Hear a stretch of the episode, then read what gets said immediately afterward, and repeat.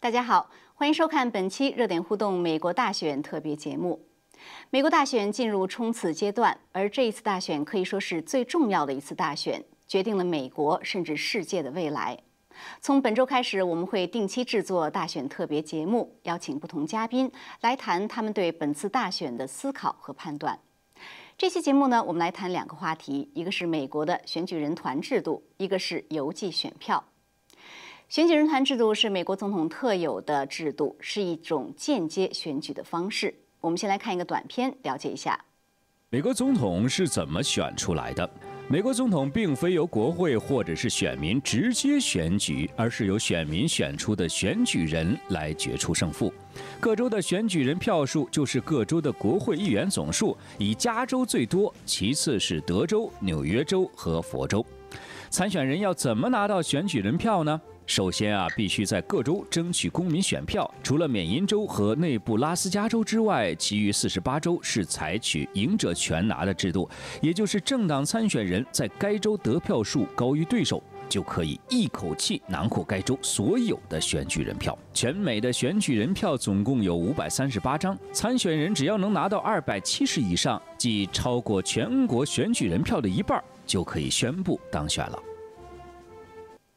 其实啊，抛开技术细节，这个制度简单的讲呢，就是在选举当天，每州的选民在选票上选择自己中意的总统候选人。每一个州多数选民选中的总统候选人呢，在之后就拿到那一周全部的选举人票，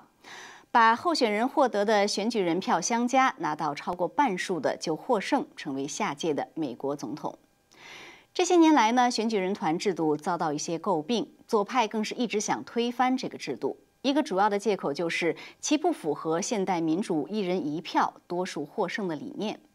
不过，这个制度的设计本身就是为了防止民主本身的缺点，也就是所谓多数人的暴政，同时也是为了保护少数人的权益。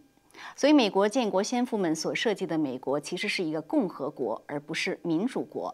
那么，共和和民主最大的区别是什么呢？我认为就是对权力的制衡。比如说，每一个州不管大小或者人数，都有两个参议员的席位，这就是少数抗衡多数的一个机制。另外呢，美国是一个联邦制，也要保护各州的权益。那么，如果真的按照一人一票来直接投，是不是美国几个大州，比如纽约州、加州这些地方的价值导向，就可以决定美国的走向了，而其他州就完全说不上话了呢？当然，没有一个制度是完美的。但是，美国的选举人团制度以及和它相连的三权分立制度，在很大程度上保证了美国两百多年来政体的稳定。好，这是今天节目开始我对美国大选的一些观察和想法。今天呢，我们请来肖恩先生做嘉宾，一起来聊一聊我刚才提到的两个问题。肖恩先生呢，还是通过 Skype 我们连线。肖恩你好，方飞你好，观众朋友们好。嗯，好的，感谢你今天连线啊。呃，今天我们就来聊聊美国选举。当然，这个我们这个聊是相当于比较轻松的。我想就是还是就是呃，作为一种对大选的这种主要议题的观察呢，先来谈一谈它的一个基本制度。选举人团制度最近确实受到了不少质疑。那么左派呢，好像一直想要。推翻这个制度，我听说前一阵的这个官司啊打到了高院，那高院是以九比零，呃，基本上就是拒绝了任何对这个制度进行修改的可能性。所以他们现在呢就说好，选举人团制度可能是改不了了，但是呢，我改其中的一部分。所以《纽约时报》最近有一篇文章，它的标题呀，它的标题是说选举人团制度啊会呃毁掉美国。那么这篇文章的核心观点呢，它就是说。他说应该废除各州层面赢家通吃的法律，那么他觉得呢，应该是这样的，要自己规定将选举人团选票投给全国赢得最多选票的候选人，而不是在各州境内赢得选票更多的候选人。那我觉得这个基本上就是一个普选啦，因为比如说你像二零一六年希拉里和川普。希拉里是赢得全国这个普选票，就多出三百万张。那如果说各州选举人团票都投希拉里，那五百多张选举人票就都是希拉里的了。这跟废除选举人团制度有什么区别？我不知道你怎么看。对，我觉得这种思路实际上确实是。变着法子可以说想把这个选举人团制度给呃废除掉。那其实我觉得这里面它也牵扯了一个很重要的，你刚才也在这个引言中也提到两个观念的这个区别，或者说两个概念的区别，一个就是民民主，一个是共和。啊，那实际上现在大家可能觉得这个民主这个词已经好像到处都可以用啊，因为 包括朝鲜都有朝鲜民主主义共和国，对吧？以前 以前德意志这个东德也是德意志民主。共和国啊之类的，对吧？所以这个民主的概念，实际上它确实一定程度上已经被呃泛化，而且呢，那在共产主义和社会主义阵营中，那其实也被盗用。所以现在甚至有区别，说啊，你们那是美式的民主，我这个是比如说中国式的民主，或者是我是朝鲜式的民主，它都可以就是冠上一个不同的这个定义，就觉得说好，只要是哎，我好像走过一个选举的流程，那就算是一一种民主，对吧？所以它是可以是。既有民主又有集中制，这是中国经常说的。但它这个集中到底带不带不带有民意，这就是另外一回事儿，对吧？所以这个民主概念现在已经已经可以说是过于泛化。而其实，在美国建国之的的时候呢，呃，美国的国父们其实也就看到了啊，这个民主，呃，单一的这个民主的话，它其实确实有很大的弊病。你刚才提到了这个多数人暴政的问题，呃，那 这确实是一个问题，因为如果以大多数人，比比如说采取一个非正义的暴力。那少数的人有正义的想法的人，可能只能屈从于他，那本本身就是一个不理想的一个状况。那同时呢，还有一个实实际的弊病，就是说，其实呃。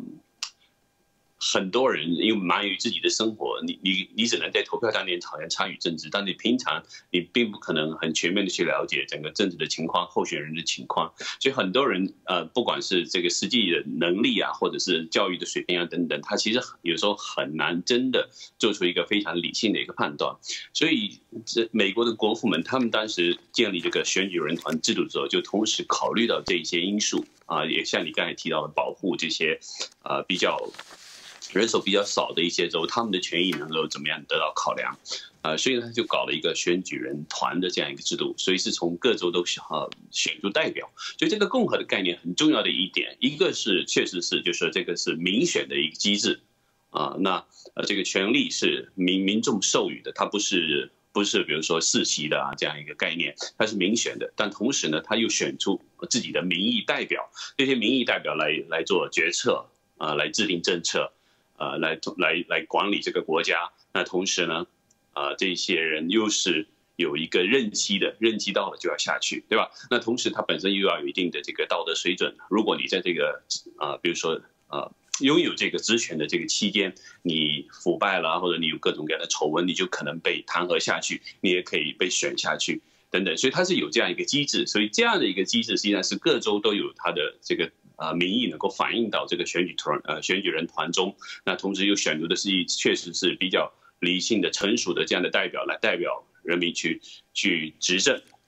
所以这是一个共和的一个体制，它不是简单的一个民主，对吧？那你现在比如说，假如说美国乱套了，这个。呃，街上到处都是暴力啊！那个暴力分子如果变成大多数人，这个国家难道就一定要走暴力这条道路吗？那就是像你刚才说的，多数人的暴政。所以这里面这两个概念非常重要。那美国的国父们也意识到了这一点，所以就设置了这样一个制度，而且它确实是有利于呃少数的州，他们能够呃也也有充分民意的表达。所以这个选举人团里面，他同时也。包括了这个华盛顿特区的三票嘛，对因为华盛顿特区它没有在国会里面有这个议员，但是为了啊这个选举的公平上，所以同时给华盛顿特区加了三票，所以他们在这个过程中也也有一定的表达，啊，这是就说呃这个选举人团的制度，那确实是呃这个制度其实也在不断的啊有一些变化，不通过不同的宪法修正案，它其实这个呃也有一些细节的调整。过去选举人团里面，它曾经是。呃，比如说总统和、副总统，他是同时投票，就是比如说有三个或者是最初是五个候选人，你投票，然后投两个人，一个是总统，一个是呃副，一个是总统，一个就是副总统，得票第二位的就是副总统。那后来也有改进说，呃，就是分两次投票，对吧？就是每次一次投一个总统，一个投是副总统。啊，这样就不会出现，比如说头两名如果票数一样的话，谁做总统谁做副总统变成一个争议嘛，他就避免了这样一个问题。所以这个其实这个制度本身也在不断的一个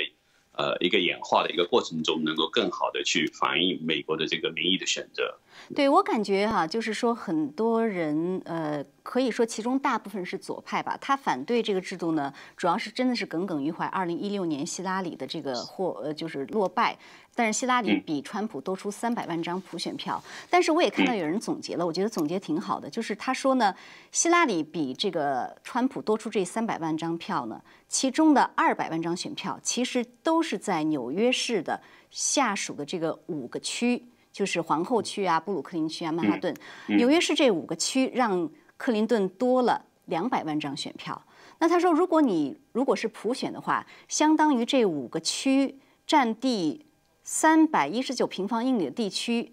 呃，掌控选举的结果，掌控一个国土面积四百万平方英里的国家的选举结果。所以这确实是相当不合理的。就比如说，他说，如果是像刚才《纽约时报》的那个观点，如果每一个州这个按照普选票来把你的选举人票投向那些州，那如果有四十个州，有四十个州，如果他的选民多数是要选川普，假设说，那可是是另外一个候选人获得了普选的多数票，那这四十个州的选民的民意就完全抹杀了，因为他选举人票都是去给另外一个人了。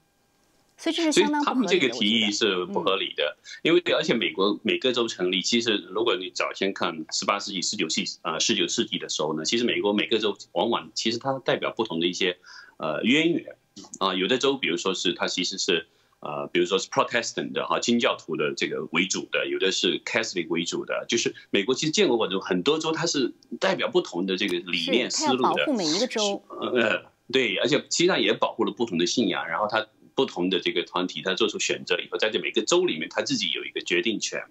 啊，就是我这州的民众是这样一个选择。那实际上，所以它美国是一个联邦制嘛，对吧？它不是一个中央集权的一个国制呃国家，所以它通过联邦制，它保护了不同的这个，其实是啊不同的立啊，以后是不同的理念、不同的宗教团体啊，他们都有在这个呃这个跟整个国家的这个选举机制中有一个啊。有自己的这个参与和自己的一定的这个影响力，所以这个是是很重要的啊，不是像现在人们说的，你你你就是多数啊，好像我就一定要单选啊，简单多数单选，这是不对的。而且其实其实你包括比如说呃呃有有过去有一些选举，比如说我们那个美国。美国人非常尊敬的里根总统，里根总统当选的时候，他其实多数票上，他也只不过是百分之五十七，稍稍微多一些，对吧？但是他选举人票是达到了百分之九十八的选举人票，那说明就是这些各个州的，其实你选出来代表里面都很佩服这个呃里里根总统，嗯，对，所以他不一样的一个概念，就说你你经过很仔细的这个呃选择各州的呃，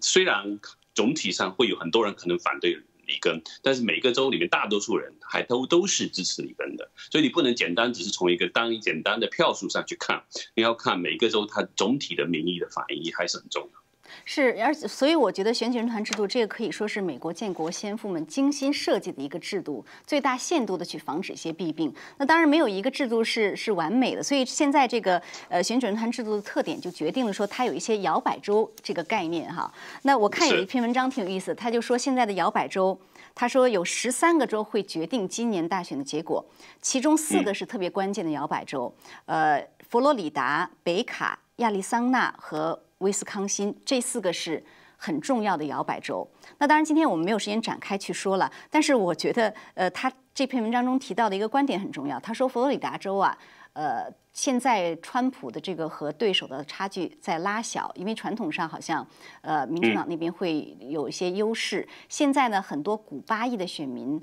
他们要选川普，而且呢，有人是从过去一直选民主党改到选川普。然后人家就问这个人说：“你他是非常有影响影响力的一个古巴裔的移民，就说你为什么改改投川普？”他说：“我们现在要改变从过去的那种，他说我们已经厌倦了去选这些。”呃，说正确的事，但是做错误的事的政客，他说我们现在要改为选择说错误的事，但是做正确的事的这样的一个政治人物，你怎么看？呃，他当然是也也许表达上刻意形成一种完全的对比，但我不觉得川普总统他是就是说错误的话，说话然后做对事，他实际上很多事情说的也很对嘛。对，因为他只是直截了当的去表达，而且他的个性上也是这样子的，所以他很多人以为觉得他的这个商人的啊这个背景，觉得他没有政治的这个经验啊，或者是整个政府运作的经验，因为他从来没当过公职嘛，对吧？呃，那但是呢，我觉得很重要的一点，他是呃有商人这个执行力，那同时他也有他的一个呃透明度。这个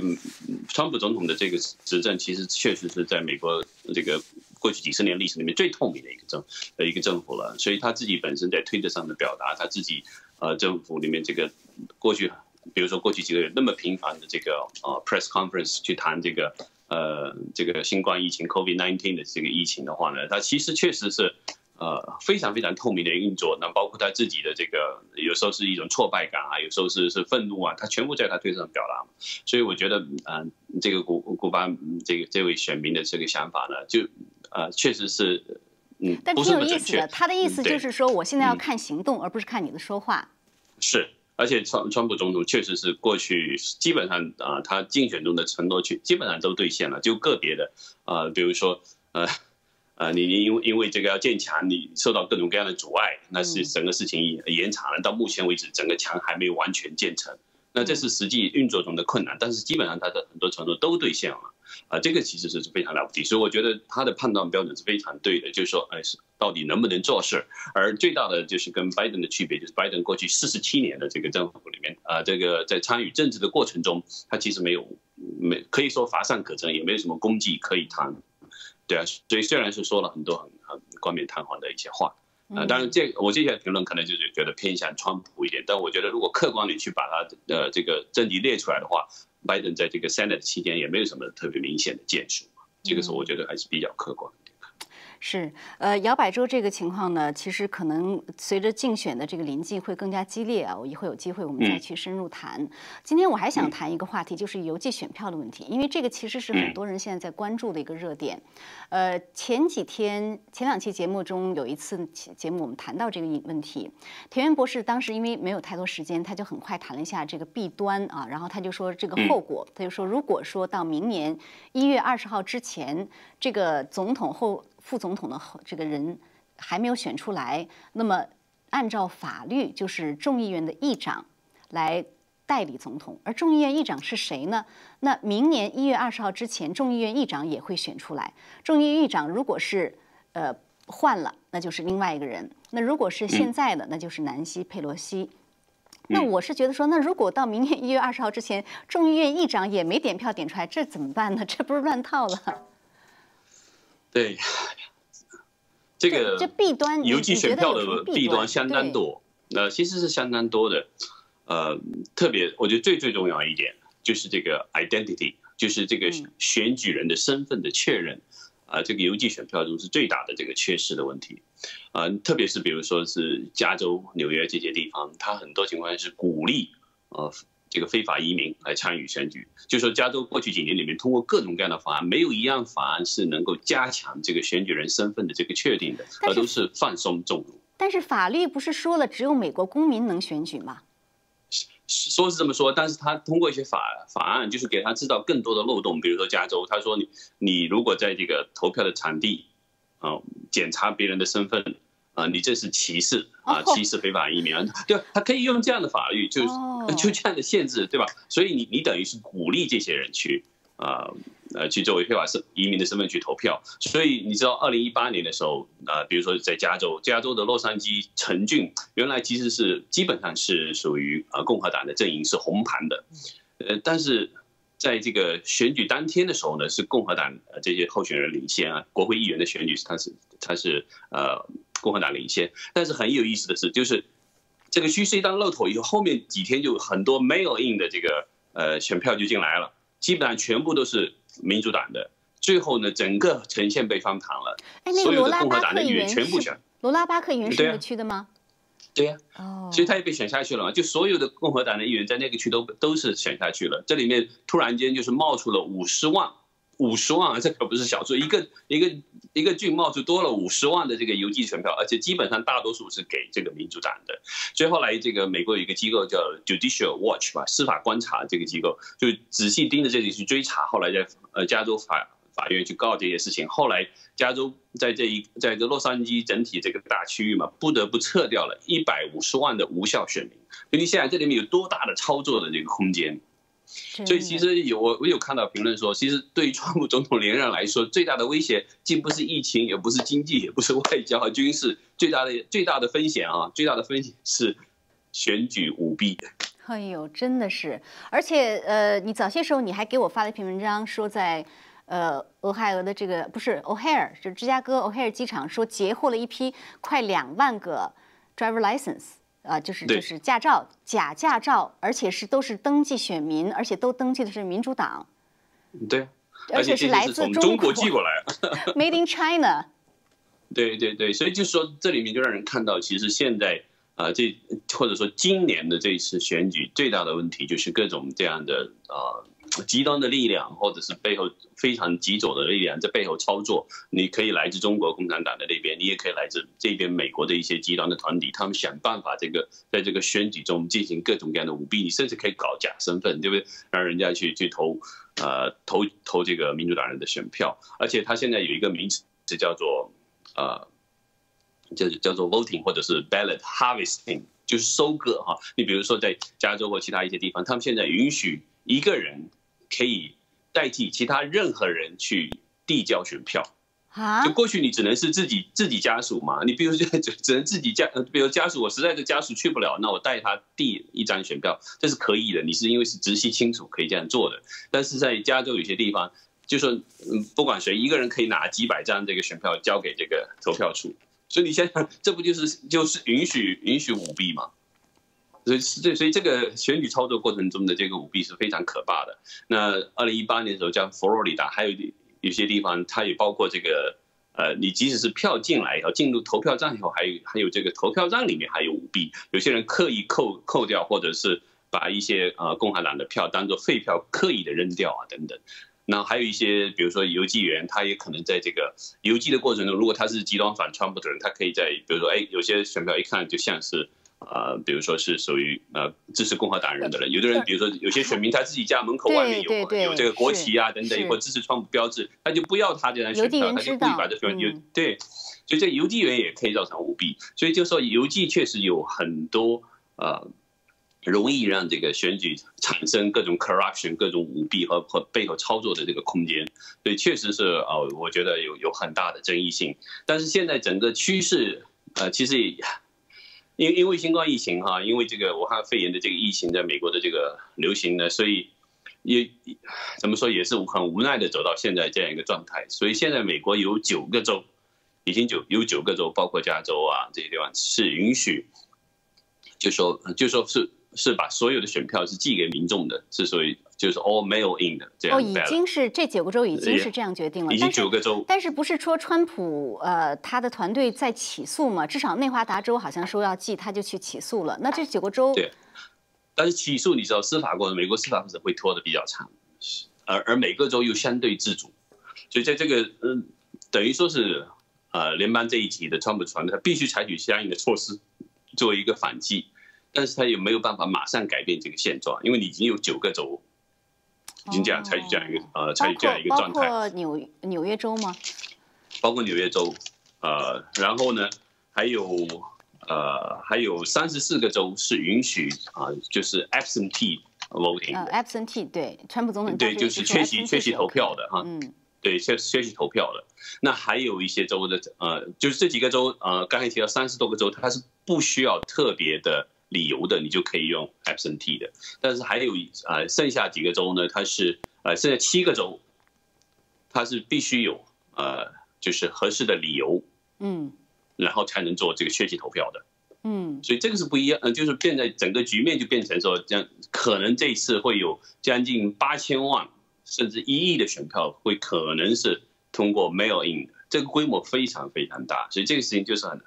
嗯，哇，这规模无奈的一个状态太大了。因为呃，还有一种选舞弊的方式，我看到有人说，就是刚刚才屏幕上也显示说，乔治亚州已经发现有一千个人，他投票两次，他邮寄投投票进去，然后又自己要去那边投一次，那这个打这个时间差，那你如果没有发现这个东西的话，那你这个技技术就已经记进去了。而且我看这个上次也谈到，田园博士也谈到，在新泽西那个 Patterson，Patterson 他就是近期因为在初选的时候有百分之二十的这个邮递选票没有办法去验明身份，所以整个选举就作废。所以现在也有个很大的问题，就是说，第一就是呃刚才你谈到了很多这种选举舞弊。或者混乱的情况，另外一个就是说，在这种情况下，如果不能在当天，甚至不能在短期内把这个选票寄出来，把身份验证，知道谁是呃 副总统和总统，那到明年一月二十号，这个国家新总统是谁还不知道，这这会是怎么样一个混乱的状况？对，这个是一个非常头痛的一个问题，确实，另外一个大的弊端就是说这个 delay。对吧？因为有有现在有些州是说你必须在选举当天，这至少有邮戳是至少当天的。有时候是在有呃有一些州是说你必须在呃选举当天之前就收到的。那，这是有两种情况嘛。那但但是但是一旦大量的这个有呃这个选票寄出来以后，你一定会造成人工选票的呃人工统计这些选票的这个 delay。嗯，这个工作量本身也也是非常大的。呃，所以嗯，其实。确实会会有可能会拖延几周，那会不会拖到一月份？真的很难说。这里面会牵扯到，呃，如果有一些州它刻意啊拖延，特别是大的这个州有大的这个呃，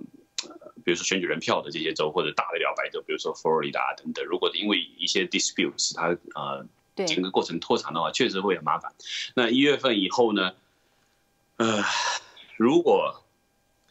如果真的是没有这样没有。